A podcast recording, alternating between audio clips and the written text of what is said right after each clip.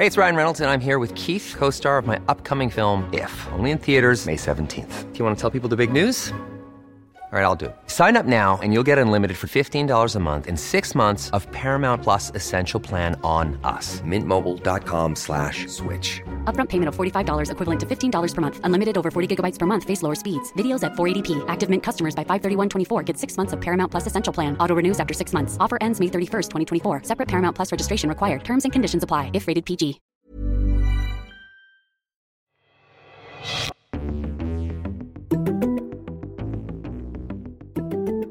In 2008, Democrats swept into Washington, winning the House, the Senate, and the White House on the back of anger at Republicans over the financial crisis that was threatening to bring down the global economy. It was an exclamation point at the end of a decades long era of deregulation and neoliberalism. A new era is still struggling to be born from the ashes of that old one, and it has been shaped in significant part by the Democratic response to that financial crisis once the party took power. A new podcast by reporter David Sirota, in collaboration with documentary filmmaker Alex Gibney, takes a close look at the decisions made in those pivotal years, the ways in which the consequences linger, and what we can learn from it. It's called The Meltdown, and I highly recommend giving it a listen, though only after you've caught up on the back catalog of Deconstructed, of course. David Sirota was an aide to then Congressman Bernie Sanders back in the 1990s before launching a career as an investigative journalist. He put that on pause to be a speechwriter for the 2020 Sanders presidential campaign and is now editor of the news outlet he founded called The Daily Poster. David, welcome to Deconstructed. Thank you. Thanks for having me. So, congratulations on the podcast. Um, and some good news. It seems like it's doing well. It is one of the it one is. of the most listened to podcasts right now on the on the interwebs. on the on the World Wide Web. Yes, and you know it's not an easy podcast to promote because there's uh, some very powerful people and corporate media hostility to it. So, but clearly there's a, a listener appetite for it. It, it, yeah, it kind of fits in a place where there isn't much media Right. that wants to hear the message. Like the right wing doesn't want to hear it for a lot of obvious reasons. MSNBC, CNN don't really want to hear it much either. Um, what? So I wanted to have you on this week because it feels like we're in. You know, the moment is not similar. The moment is how should I put this? It's not. It's not as if we just came out of a great financial crisis like 2007, 2008. We we are emerging, hopefully, from a crisis. We do have uh, Democratic control of the House, Senate, and the presidency, with the with the public expecting that Democrats are going to deliver on something that they that they campaigned on. And your podcast is about the failure of the Democrats to do that last time. And so let's start with Rick Santelli. We want to get to our task force right now. Rick Santelli and Jason Roney of Sharma Capital are standing by at the CME Group in Chicago. The rant heard around the world. The government is promoting bad behavior because we certainly don't want to put stimulus forth and give people a whopping eight or ten dollars in their check and think that they ought to save it. What do you think he tapped into with that rant? Well, look, I think Rick Santelli managed to uh, singularly encapsulate how the right, uh, the American right, was able to turn a defense of Wall Street into a populist crusade and to turn help to working people uh, into uh, somehow unnecessary and a and a horrible government boondoggle and and giveaway. Uh, the Santelli rant, you'll notice, he literally is calling people who are being thrown out of their homes losers. How about this, President and new administration? Why don't you put up a website to have people vote on the internet as a referendum to see if we really want to subsidize the losers' mortgages? He is standing on the floor of a stock exchange or a, a trading floor with traders around him. They're cheering him on. Yeah, you're, they're, they're, they're, they're like putty. They're like putty in your hands. Did you hear? No, they're not, Joe. They're not like putty in our hands. This is America. How many of you people want to pay for your neighbor's mortgage that has an extra bathroom and can't pay their bills? Raise their hand. How about we all? Uh, President Obama, are you listening? And he is railing on the idea of the government providing direct help to homeowners. And he's calling the people who are being thrown out of their homes the losers. Uh, he's saying we should help the people who uh, carry the water rather than drink the water. I mean, it's this whole amalgam of every right wing trope. But what's interesting is it's a right wing trope in the language of almost left wing New Deal style populism. It's anti populism uh, presented as populism. And, you know, I, I think that what it what the Democrats could have done to combat that is to first and foremost, if not ignore it, just not allow it to uh, be taken seriously by them on a policy level, not try to appease that, and instead simply deliver as much help, uh, direct help to people as possible. But that's not what the Democrats did. I mean, the Democrats came into office after, during and after the financial crisis. They did not redirect the bank bailout into lots of direct help for homeowners. They kept it as a top down bailout, handing most of the money to a handful of financial institutions. They did not pass promised bankruptcy reform to help keep people in their homes. They did not prosecute uh, any Wall Street banker uh, involved in the financial crisis. Uh, they did slap on the wrist settlements with some of these major financial institutions, and that was it. Uh, they uh, did not break up the banks. And let's be clear, that didn't happen to the Democrats. That's what the Democrats used their power to do. Obama did not want to have the necessary battle with the uh, with the conservative elements of his party and his own Wall Street donor base. And so there wasn't enough help delivered to regular people and the Republicans took advantage of that. And there are echoes of of that Santelli argument in the student loan debate. 100% you know, because Santelli's saying, well, you know, somebody built an extra bathroom, an extra bedroom, and now they can't pay for it. You know, why should we be bailing them out? You hear people saying, well, you know, somebody went to a private school and has this big debt. Why should they be bailed out? But, but I should, but I shouldn't. What do you think is the response to that? The response to that is to not let it psych you out. Uh, there was a, you know, there's there was a situation that we unburied uh, some history from 2009, 2010 that's directly relevant to this. Uh, throughout the b- first year or two of the Obama administration, there was this mantra from Santelli and the Republicans in Congress saying the Democrats are profligately spending. They want to give out free stuff, right? That was their mantra free stuff to people. And the Democrats internalized it.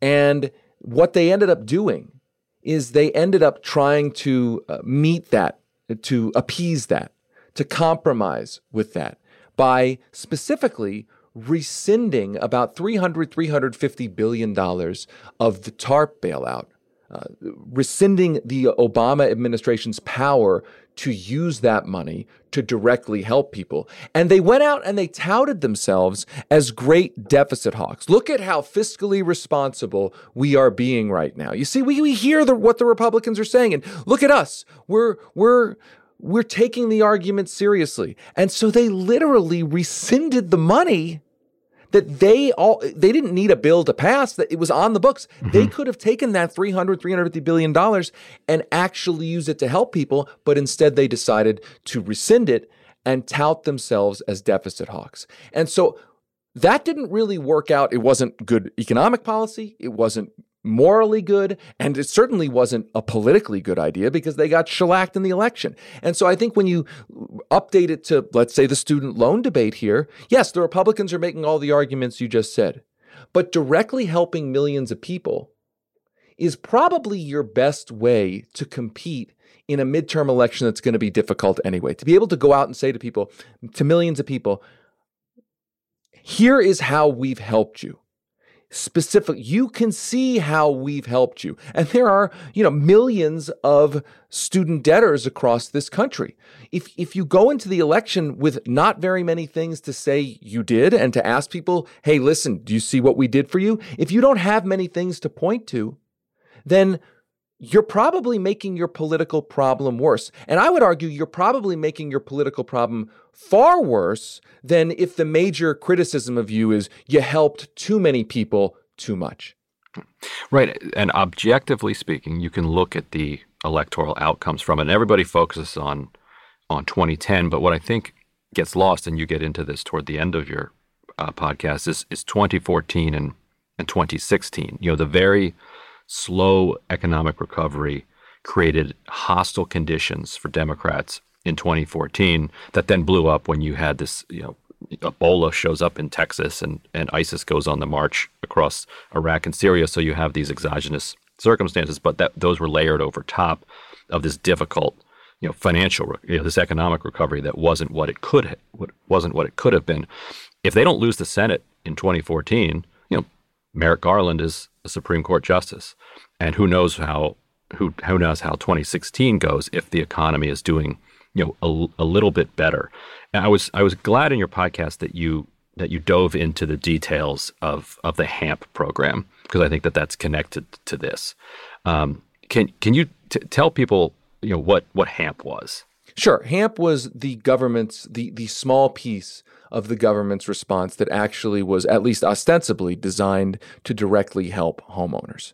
Uh, but what it ended up doing because it didn't want to either provide direct government aid to homeowners, uh, and it didn't want to really challenge the power of the banks or make the banks take losses. The HAMP program ended up being this Rube Goldberg machine where people could apply uh, for uh, loan modification. And the government sort of tried to incentivize uh, banks and, and lenders and, and mortgage processors to uh, allow for some temporary modifications. But in many cases, the modifications were only temporary and people ended up being thrown out of their homes. We tell a story about one woman who this happened to that she was she tried to get help. Uh, it was this horrible process of being buried in paperwork. She couldn't figure out who to talk to, and it's a very you know, smart person who was navigating, trying to navigate this system. Uh, and she ultimately got some help.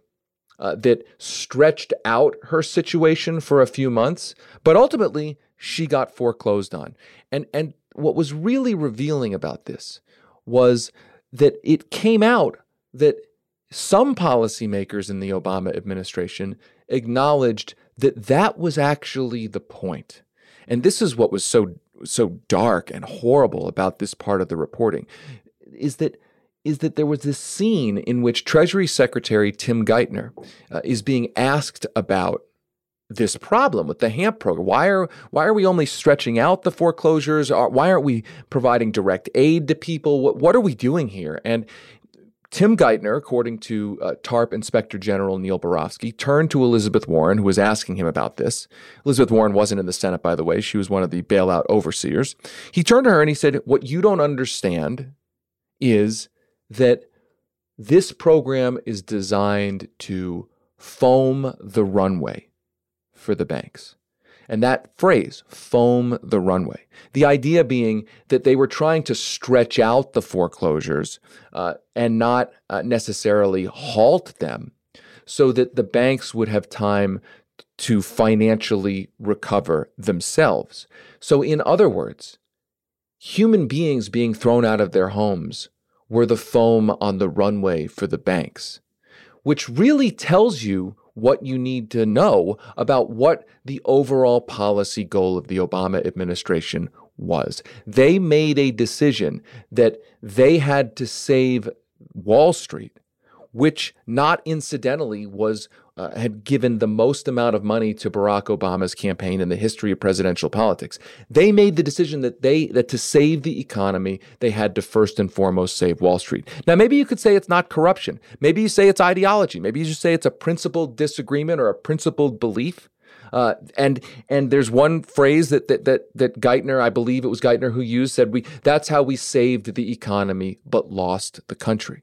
And what's important to know is how historically anomalous that is from the Democratic Party itself. Uh, FDR, uh, not that he was a perfect president, but he came in uh, during an economic crisis. And there's a lot of evidence, a lot of his quotes, a lot of the things he said was that he understood that there had to be a bottom up. If, if, if there was going to be a bailout or investments, it had to be bottom up.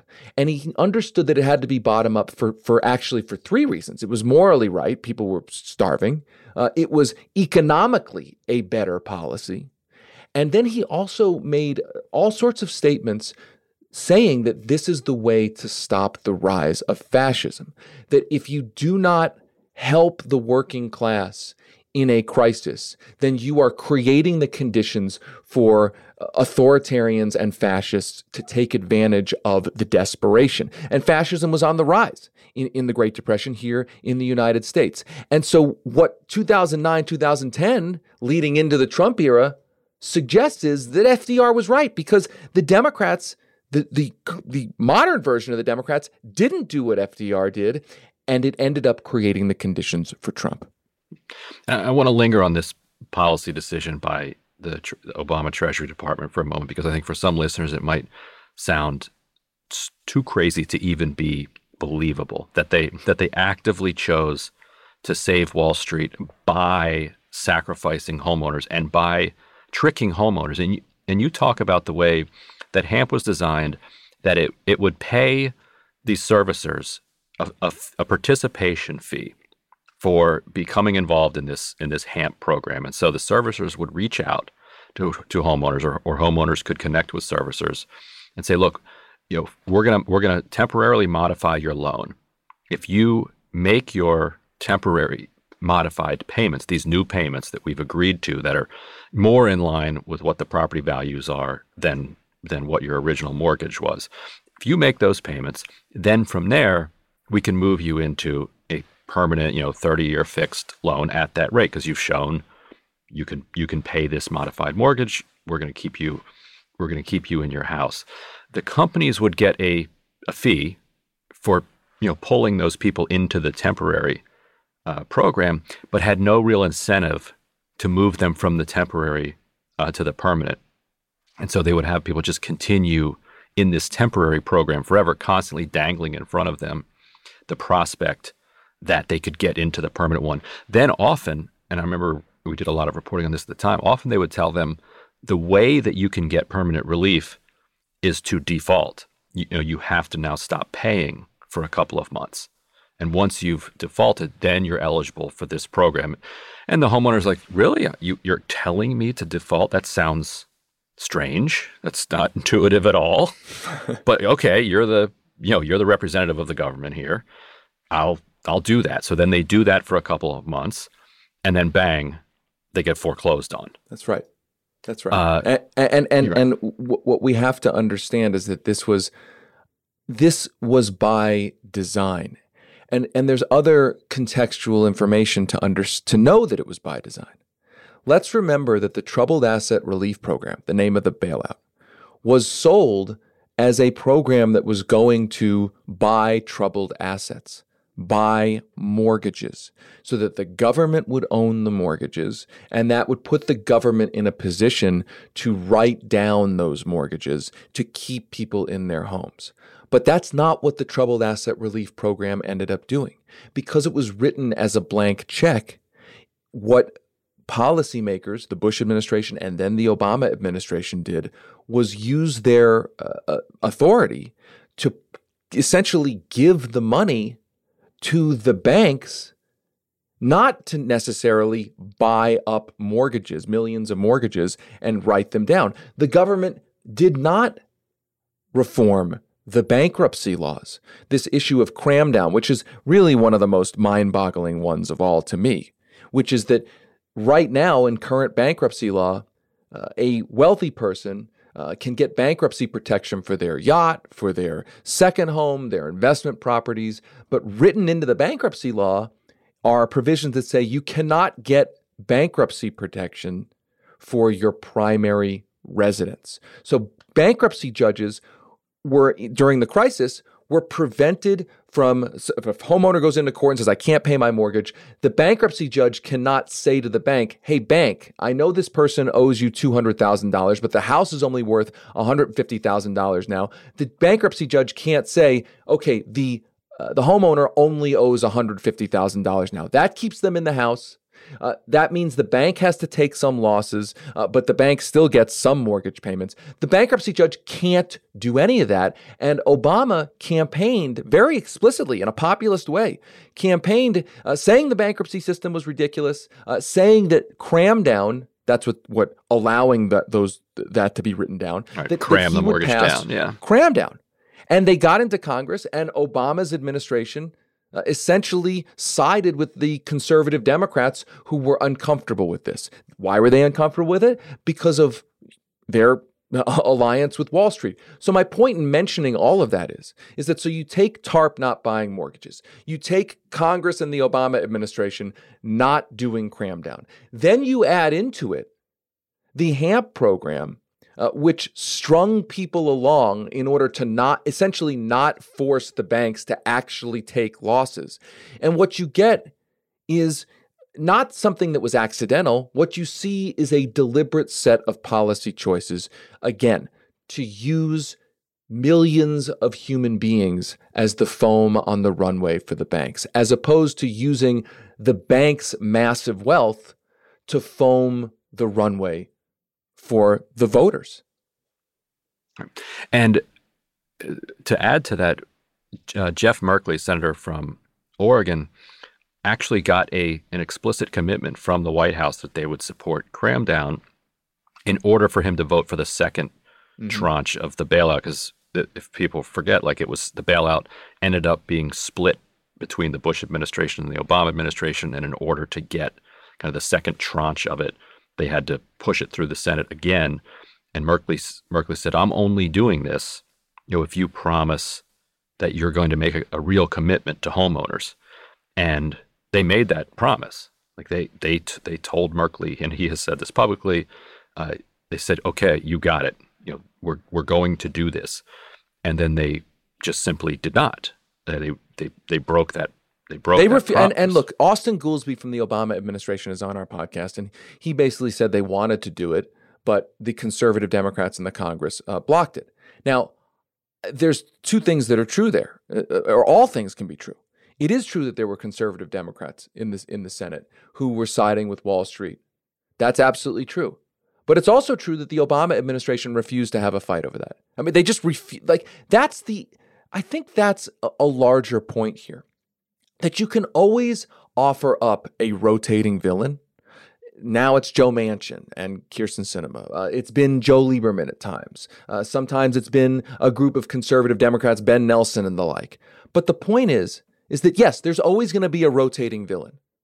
But if you're the most powerful person in the world, the president, you have a lot of tools at your disposal to try to actually get things done.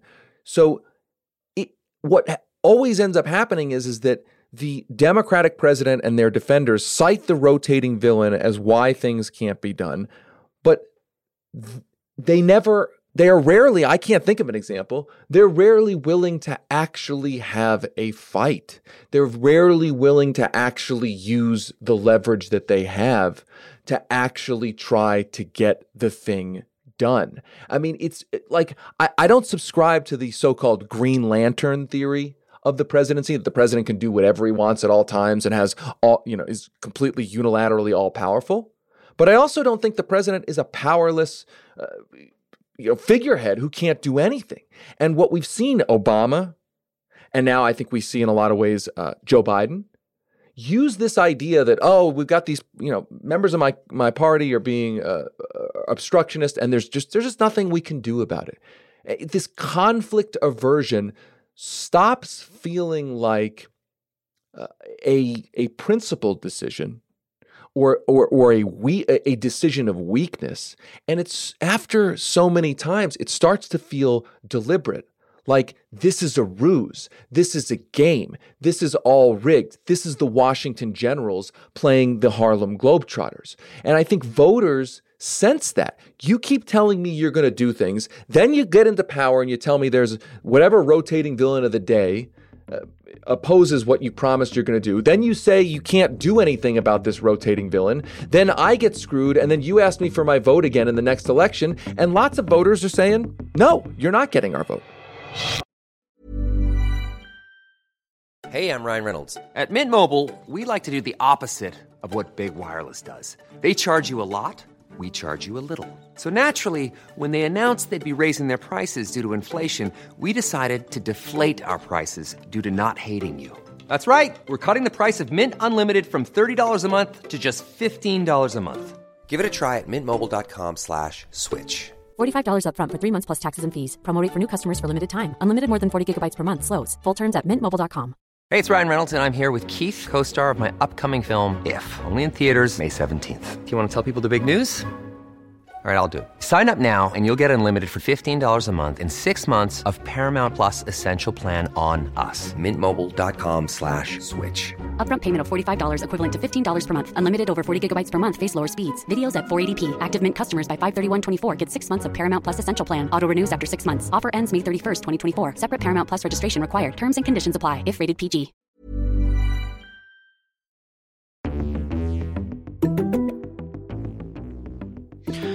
And the, the 2012 election that, that Barack Obama ran is is one that a lot of Democratic consultants you know point to as the only time since maybe FDR that uh, a Democratic president ran an actual you know populist campaign when it came to when it came to that messaging. And I think they're particularly proud of it because they can they can think back to them their teenage selves when they when they still kind of you know believed in something and thinks yes you know we we did this you know they painted they successfully painted Mitt Romney as this, you know, blood-sucking capitalist. Um, which, despite you know his cheery demeanor, like the things that Bain Capital did to make its money are just absolutely gruesome, and they successfully you know made that made that argument, and they ran on what they had done you know for the auto industry. You know, people people forget that you know bailing out the auto industry and saving those you know hundreds of thousands of jobs in in Michigan and Wisconsin in particular, you know, probably played a, a major role in in why those states went for Obama in 2012, but did not go for Hillary Clinton in 2016. Because I, I suspect a lot of those voters looked at uh, Hillary Clinton and thought that she would have agreed with Romney that uh, Detroit ought to have gone bankrupt. And so it's an interesting counterexample because bailing out the auto industry is the type of thing, and and Rahm Emanuel said at the time, "F the UAW." That that was his sophisticated strategic advice. You know, just let it let it all go under. He wanted to watch it burn. If you believe in the kind of Santelli vision of of politics, you would say it's not fair. You know, just because you know you look, you work in the auto industry. Yeah, you know your your cars, uh, you know, got got beaten by Japanese cars and by German cars too bad. You know, we as the taxpayer are not bailing you out. And, and, so, and there's a, there's right. a discrepancy between how the Obama administration treated the auto industry versus how it treated Wall Street that I think is so mm-hmm. revealing. Yeah, yeah, uh, yes, it, exactly. I, I mean, go, they, go, and go ahead. Yeah, the Obama administration fired the top executives of GM. Uh, they they went in there. They got tough with the auto industry. I mean, granted, they they did bail them out, but there was a lot more strings attached and a lot more of a tough minded uh, behavior by the government when it came to the auto industry. None of that happened with Wall Street. Uh, the Obama administration treated Wall Street with kid gloves. It, it, rewarded them. There weren't mass firings of top executives at the Wall Street banks that were getting taxpayer money. Uh, and, and, and look, I think as it relates to the 2012 election, Obama has been called in some ways uh, politically speaking, electorally, one of the luckiest candidates ever. That think about it, uh, his his Senate run, it, the the candidates that he faced in that 2004 general election and and in the primary w- was a complete disaster. It was a clown show, right? He right. ends one, up one guy divorce papers come out and catch him right. like the the, the Republican, right? Yeah. And look, it's not to begrudge him. Like some politicians, they they get lucky. They they have good timing. And and that's just what politics is. It's not to begrudge him for that. But I think 2012 was another example of that. If you're running after not really delivering real help to working people, and you've delivered a huge amount of help to Wall Street, and you're running for reelection, the best thing you can draw as an opponent is Gordon Gekko. And the Republican Party produced Gordon Gekko as its nominee, an absolute cartoon of a financial executive. I mean, one of his primary opponents, uh, Mitt Romney's primary opponents, I think it was Mike Huckabee, essentially said he's the guy who looks like the boss who laid you off. Yes. Uh, and so, like, it's not to say, yes, Obama ran a, a decent 2012 campaign, but let's be honest. He he the luck of the draw really served him well. And and it's it's kind of horrifying to imagine what that election would have looked like with Donald Trump as the nominee or with a Ron DeSantis kind of person as the nominee. I, think that and another example with Mike Huckabee as the nominee. I, think that is a a disastrous situation for Democrats four years earlier than the 2016 election. Right, and he ended up just squeaking by. Well, squeaking by isn't exactly right. By the end of it, he won, you know, fairly comfortably, but it was it was touch and go. Yeah. Um, for for a while, even and although in, in today's climate, Mitt Romney would be more likely to get the Democratic nomination. Yeah, I know. I know. Than the Republican nomination. Um, you touch briefly on uh, the AIG bonuses that that really, uh, but you, you don't you don't you don't elaborate on them too much. So for people who are going to go listen to your your podcast, and I encourage everybody to do so, let's let's dive into those a little bit too, because those that was a very pivotal moment. There, there I, I've talked to Obama White House officials who say that like that was the moment uh, that we really lost the country, that we really lost the narrative. It was also a moment where, to your point, they just didn't fight. So 100%. And it was a huge a huge, if in some ways a tempest in a teapot, but also in other ways exemplary of the problem. Essentially, what happened was Obama got into office. Now, look, there's there's this uh, debate who who created the bailout? Was it Obama? Was it Bush? Was it both? It was both of them. They both created. Obama came off the campaign trail in 2008 to put his imprimatur on the bailout. That was a, a big moment, uh, the TARP bailout. So, so both parties are responsible for the bailout as a whole. Right, Obama, and the House the House voted it down. That's right. Um, that's right. The first time around, with a lot of uh, congressional Black Caucus uh, opposition to it, and Obama worked the CBC and again right. prom- promised homeowner relief. That's right. Know, that's right. If so, if they would come back around.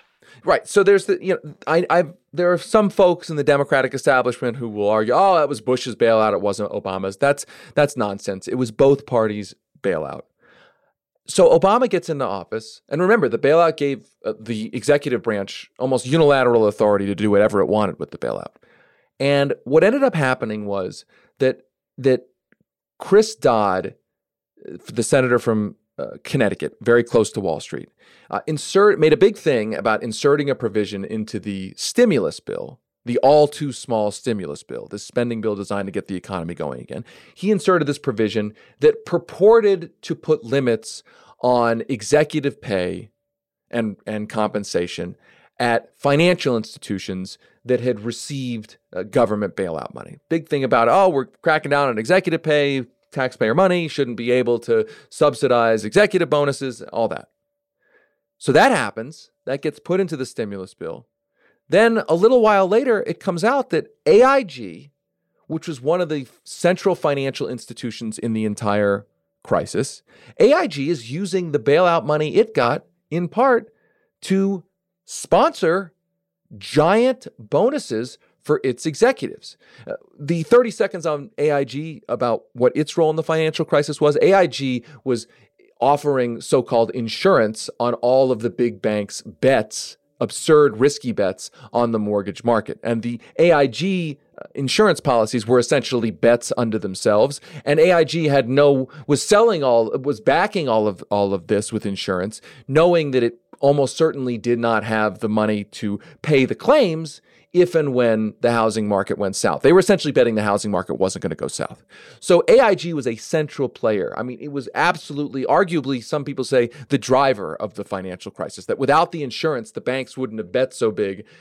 But because AIG was the insurer, the it created a kind of moral hazard. Anyway, AIG, this is big scandal. AIG is using the bailout money, uh, part of the bailout money, to pay excessive, huge uh, bonuses people start asking questions. How did this happen? I thought Chris Dodd said that he, you know, put this thing in the stimulus bill to uh, pre- prevent this from happening. And it came out that the Treasury Department essentially tweaked the language, uh, or requested Dodd tweak the language. Although, Tim Geithner, have, essentially. I have some reporting on this in my book. Actually, they they went to his staff. They went directly to Dodd's staff without Dodd even knowing it, and got and got and got it changed. Ended right, Dodd's so, ended Dodd's career to, to essentially grandfather in AIG's existing contracts, just to basically say the argument was the, that the language said the that AIG could honor its contracts to pay bonuses essentially to the people who had helped create the financial crisis. And Chris Dodd came out and said Chris Dodd was running for was potentially running for reelection. It could have been a tough reelection, uh, and he he was he had taken money from AIG donors, and he basically said, "Yeah, I put it in there at the request of the Obama administration." And here's why this is important because. Because it wasn't, it, it was, it was, I think, 170 some million dollars. That's a lot of money. Uh, it's not a huge amount of money in terms of the in terms of the federal budget. But here's why it was important it gave the Republicans and the right a political bailout.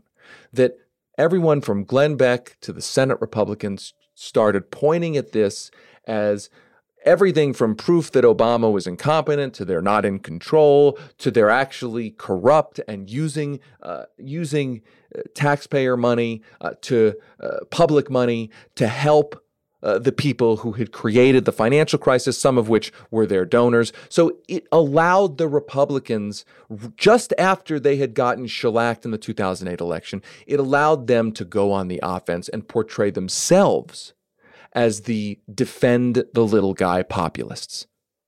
Right. And it became Obama's bailout at that like that was the moment and this yes. is what White House people will say too that that was the moment that it became that we took ownership of, oh, and of I forgot to, I forgot to say the icing on the cake. The icing on the cake was there were a number of rank and file House Democrats uh, who who were who I think were genuinely shocked. They they said I thought I voted for a bill that I thought the the stimulus I voted for, you know, it's a thousand page bill. I thought the stimulus I voted for dealt with this, and they were a lot of fo- Ed Markey was ticked off. A lot of rank and file House Democrats felt duped, and so they proposed a uh, ninety uh, percent tax on these kinds of bonuses to try to claw back the money uh, that was going to go out the door.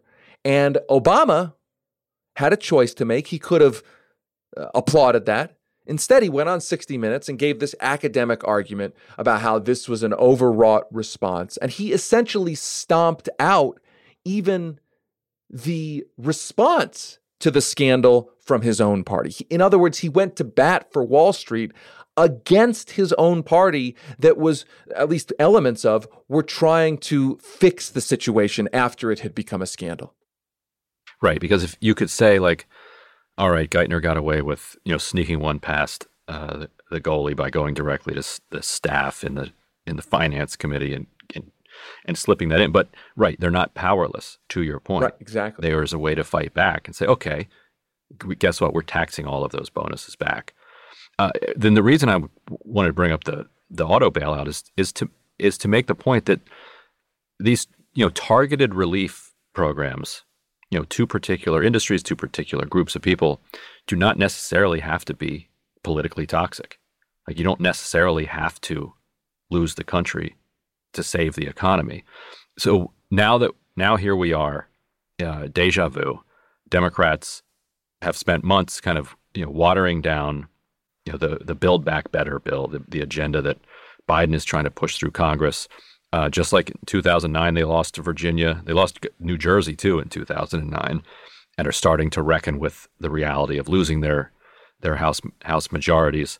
Ha- have you seen Democrats learn lessons from uh, 2009, or do you think I, that I, I think there was a chance that they and there was a signal that they had learned lessons. Chuck Schumer, at the very beginning of mm-hmm. the uh, Biden presidency, said something to the effect of, We're not going to make the same mistake we made last time. Now, yeah. went on Rachel was, Maddow, yeah. Yeah. And he was specifically saying, We're not going to make the mistake of trying or fetishizing bipartisanship. We're just going to pass what needs to be passed uh, at this moment in time. And we're, we're not going to make the mistake of trying to trying to do whatever we can uh, to get Republican support uh, that we're not going to get. And they passed uh, the first rescue plan, which I think suggested that they maybe they've actually figured this out. The rescue plan was much better than the first Obama stimulus. Uh, it provided direct help to lots of people. It didn't try a kind of Rube Goldberg machine or a top down sort of we'll give it to the banks and then the, it'll trickle down to everyone else. They they provided direct help, and as far as I can tell, that was fairly popular. Now, those programs, a lot of them expired. Now we're at a situation where they could make a new investment, uh, a new set of investments that certainly need to be made, and now it, it seems like they've forgotten the lesson. It, months and months of headlines of Biden and the Democrats removing key parts of their spending plan, key parts that are the most popular. That's what's so mind blowing. I mean, one example is the drug pricing provisions. Granted, they have some very, very, very watered down version of that has reportedly been added back into the bill. There's some deal about it. It's as stripped down as it can be. But the point is, is that polls show that allowing Medicare to negotiate lower prices for drugs is the single or one of the single most popular things that people know about the bill. And Democrats have spent months voting to block that provision from being added to the bill, generating headlines saying they're going to strip it out. Uh, it's the same down the line. Uh, paid leave, very popular. Headlines about Democrats stripping out the paid leave programs. Uh, Medicare expansion, incredibly popular to uh, cover uh, dental, vision, and, and hearing. Incredibly popular. Guess what? This is apparently, or at least part of it, is apparently being stripped out of the bill. The $15 minimum wage, uh, that was stripped out of the uh, rescue plan. It's nowhere to be found. The point is is that if you keep promising voters you're going to deliver things and then you actually hold them out there as hey, we're going to move to now deliver them now that we won one office, and then you end up siding with your corporate donors, not having the fight with your conservative uh, members of your own party and stripping them out, then come election time, you run the risk of voters saying, Hey, you told me you were going to do all this stuff. You didn't do all this stuff. And so, why should I believe anything that you're telling me? Um, so, my question is if, if all that stuff gets stripped out, what does the Democratic Party have to sell to voters in the upcoming midterms? Now, I think part of the answer is they have one thing they have to sell is hey, we have to elect us to halt the assault on democracy, halt the January 6th insurrectionists, halt the uh, assault on voting rights legislation uh, in the states and at the federal level. Uh, and the problem is, if you don't have a lot of economic policies, economic wins to sell to voters, you run the risk of having lots of voters say, hey, listen, I just used all those much vaunted democratic institutions uh, to get you into power to deliver for me. And now you're coming to me, you didn't deliver.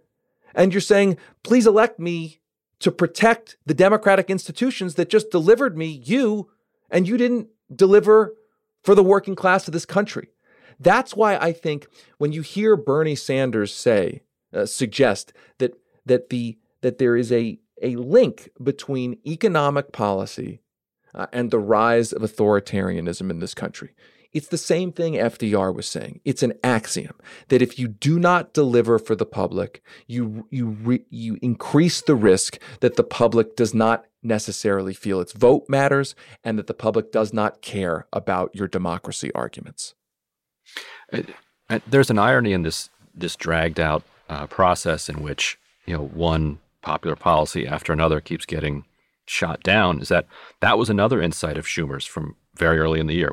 He he said, you know, another thing that we learned from 2009 2010 is that we can't negotiate in in public on something like the Affordable Care Act for 14 months because people get sick of it and right. it, gener- it, generates nothing but like these these bad headlines because the thing that the press is going to report for for good reason is the thing that's coming out because exactly. that's what that's that's what's new that's what's changing and Republicans seem to get that. When they when they did the Trump tax cuts you know they they put that sucker uh, on the floor within within just a couple weeks of concocting the idea because they knew very well that they didn't want six months of news coverage of every single giveaway to billionaires that was you know working its way into into this tax what Democrats call the tax scam, which and there were endless giveaways in this in this you know multi-trillion dollar tax cut for billionaires. They just wrote it, released it, made a few tweaks, voted on it, and and we're and we're done. Uh, what do you think it is about Democrats that they they can't move that move that quickly, and they can't they can't move as efficiently as as Republicans because it's not as if the tax code is necessarily simpler. You know, it was still a still a monster of a piece oh, of sure. legislation. I, I, think part of it is a lack of presidential leadership. Uh, I think that that look, we saw this with the ACA, the Affordable Care Act.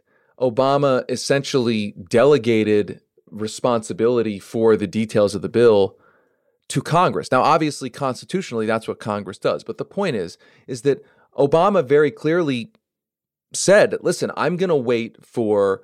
The Max Baucus run Senate Finance Committee and the House Ways and Means Committee to come up with a bill. I'll lay out a couple of principles and they can duke it out, and then I'll kind of weigh in every now and again. That's much different than what we saw with, for instance, Donald Trump and his tax cuts, or George Bush and, and those tax cuts. That the White House had a plan, they had a specific set of plans, uh, and they rammed it through Congress. Now, there's got to be a middle ground there somewhere, but the point is, is that it's the same thing that's happened with Biden and the and the the current reconciliation bill. Uh, Biden is, in a certain sense, where is he? What is he? What is he doing? Uh, why hasn't the White House been much more on the ball about a specific set of proposals, going to different states to campaign for it? None of that has happened. Uh, and and you know, I, I, the one the one that kind of blows my mind, although I'm no longer surprised by this kind of thing, but okay, you can argue West Virginia Biden lost; he doesn't have as much political capital in a state like that. He won Arizona. He has a lot of uh, leverage to use in a place like Arizona uh, with somebody like Kyrsten Sinema. That leverage, in my view, I, I don't see any evidence that that's even been used.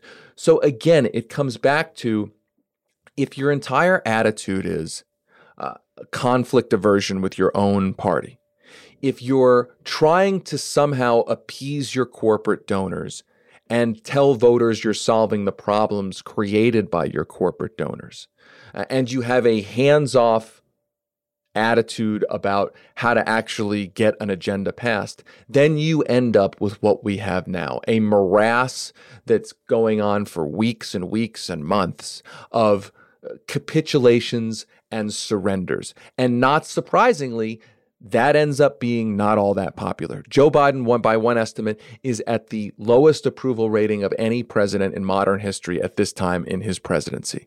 Uh, you can try to blame all sorts of external forces for that, but I think what's usually the most simple explanation is the correct one. And the most simple explanation is he and his White House have spent months generating headlines, surrendering on the most popular policies that people want. And it produced this extraordinary situation where while Democrats are in the midst of finalizing, you know, what would be the most significant investment in making parenting uh, less burdensome and less difficult in the history of the country, uh, that they got wiped out by parents in an election. Like that, that takes uh, some special skill. It does to do. Like I, I mean, if if they had done, if they had passed this bill in June and spent the summer and the fall and fall talking about it, uh, they'd be on, I think, much better ground. Than, yeah, it's not a guarantee. it out over. it's not a guarantee, right? Yeah, I, I think sure. everyone should understand that. It's it's not a guarantee that if you pass things that help people, you you will end up successfully making the election about how you helped people. Uh, the uh, the opposition will try to throw sand in the gears uh, for those plans. But but the, also the point is also true, which is to say that at least if you've directly helped people, you can go out and say, "Hey, listen, I know they're yelling at you about this culture war issue or that issue, but has your life improved? You see that check that's coming in to help you be a parent? That's what we do as a party. That in, in a sense, delivering economically gives you politically the best chance to make politics about those economic issues and whether or not people's lives are materially improving, which any political party that knows how to do anything should be able to maximize. But if you go into an election and you don't have a compelling argument that people's lives improved, then you are just making it harder uh, to win. And whether it works electorally or not, the point of all this ought to be materially improving people's lives. yes. yes. Oh, it's like the Lyndon Johnson quote, right? The the quote where he said, and I'll, I'll butcher it here, but he, he, essentially at one point in his in his presidency, they were talking. I, I can't remember if it was civil rights or Medicare, but he said, "Well, what the hell is the presidency for?" But like, really, if you step back for a second, yes, uh, delivering to help people in an economic crisis is good politics. It should help uh, prevent a disastrous uh, midterm elections. No guarantee, but it should help. But that should be the secondary point. The primary point is is that people are hurting and what we should all be focused on is making the government help people, help the public, uh, help the society through that crisis. But I think so much of our politics, especially by the way, especially liberal left of center politics, is focused mostly on uh, playing pundit. Oh, will this help or hurt the next election? Uh, but I think in this situation, helping the country and the political argument, what is good electorally, those two things happen to be congruent. And in fact, I would argue that they are typically uh, congruent. And the what's mind blowing to me is that, and I say this after reporting, you know, spending two years reporting this meltdown series. What's mind blowing to me is that after the Virginia and New Jersey elections, there's still this dialogue out there in the elite media that uh, the election results prove that Democrats should help people less in order to prepare for the midterm election. That that Democrats need to pare back their agenda even more uh, in order to ward off a disastrous midterm election. that doesn't make any sense at all. What is the empirical evidence for that? What is the logical evidence for that? That the best way to go into a midterm election is to move to is to is to actually reduce the amount of things you're doing? That is exactly what the Obama administration did. And we haven't even talked about just the icing on the cake. After the Obama administration didn't deliver on the Wall Street reform, watered down the Wall Street reform bill. The bailout was a top down bailout. It didn't do cram down. It wasn't prosecuting Wall Street executives. Right before the election in 2010, it pivoted to cutting Social Security. It pivoted to uh, the Social Security Commission. Now, look, I don't like to make uh, Nazi, uh, direct Nazi uh, comparisons. Uh, you know, Godwin's Law, you don't do that. And I'm not right. making a direct comparison. But there is an echo from history here that is screaming at us. And we wrote about this, Alex Gibney, the uh, executive producer of, of, of, Meltdown, and I did in Rolling Stone, which is there was a study that recently came out that showed that in Weimar Germany, that the counties, the districts that had been hit hardest uh, by the austerity poli- policies of the centrist Weimar government at the time those were the specific counties that flipped the hardest to the Nazis. The point is not to say that America is going to become a Nazi country, but the point is to say that when you don't deliver for working people, and then you turn to a an austerity agenda. We're actually going to you know belt tighten. We're going to cut so you know they cut German the German version of Social Security. We're going to do all this in the name of being fiscally responsible. There's one school of thought that would say, well, that should prompt more voters to be more socialist, like, hey, this is unacceptable. We're going to vote. But in fact, what what we learn from history is it actually makes it tends to create the conditions for even more uh, right wing policies. So the idea in advance of this m- midterm election that the Democrats need to see the Virginia and New Jersey results and actually reduce their reconciliation bill even more. You hear Joe Manchin is starting to beat that drum wh- where does that make any sense at all? What, what is that based on? It's it's insane. Well, the the podcast is called Meltdown, and it explains how insane that is. It's available on Audible. Uh, Audible is not, in fact, paying us for this. It was a pleasure to have you on of our own free will. Thank you so much for joining us. Thank you. Thanks so much for having me. That was David Sirota, and that's our show. Deconstructed is a production of First Look Media and The Intercept.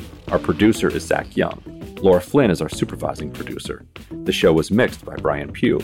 Our theme music was composed by Bart Warshaw. Betsy Reed is The Intercept's editor in chief.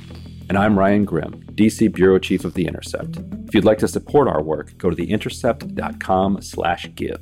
Your donation, no matter what the amount, makes a real difference.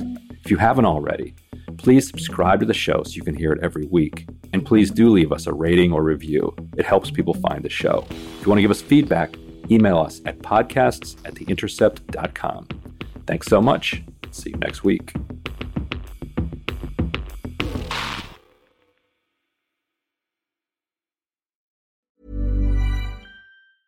Hi, I'm Daniel, founder of Pretty Litter. Did you know cats tend to hide symptoms of sickness and pain? I learned this the hard way after losing my cat, Gingy. So I created Pretty Litter, a health monitoring litter that helps detect early signs of illness by changing colors, saving you money and potentially your cat's life. Pretty Litter is veterinarian developed, and it's the easiest way to keep tabs on your fur baby's health right at home. Go to prettylitter.com and use code ACAST for 20% off your first order and a free cat toy. Terms and conditions apply. See site for details. Even when we're on a budget, we still deserve nice things. Quince is a place to scoop up stunning high end goods for 50 to 80% less than similar brands. They have buttery soft cashmere sweaters starting at $50, luxurious Italian leather bags, and so much more. Plus, Quince only works with factories that use safe, ethical, and responsible manufacturing. Get the high-end goods you'll love without the high price tag with Quince. Go to quince.com slash style for free shipping and 365-day returns. When you make decisions for your company, you look for the no-brainers. If you have a lot of mailing to do, stamps.com is the ultimate no-brainer. Use the stamps.com mobile app to mail everything you need to keep your business running with up to 89% off USPS and UPS. Make the same no-brainer decision as over 1 million other businesses with stamps.com. Use code program for a special offer. That's stamps.com, code program.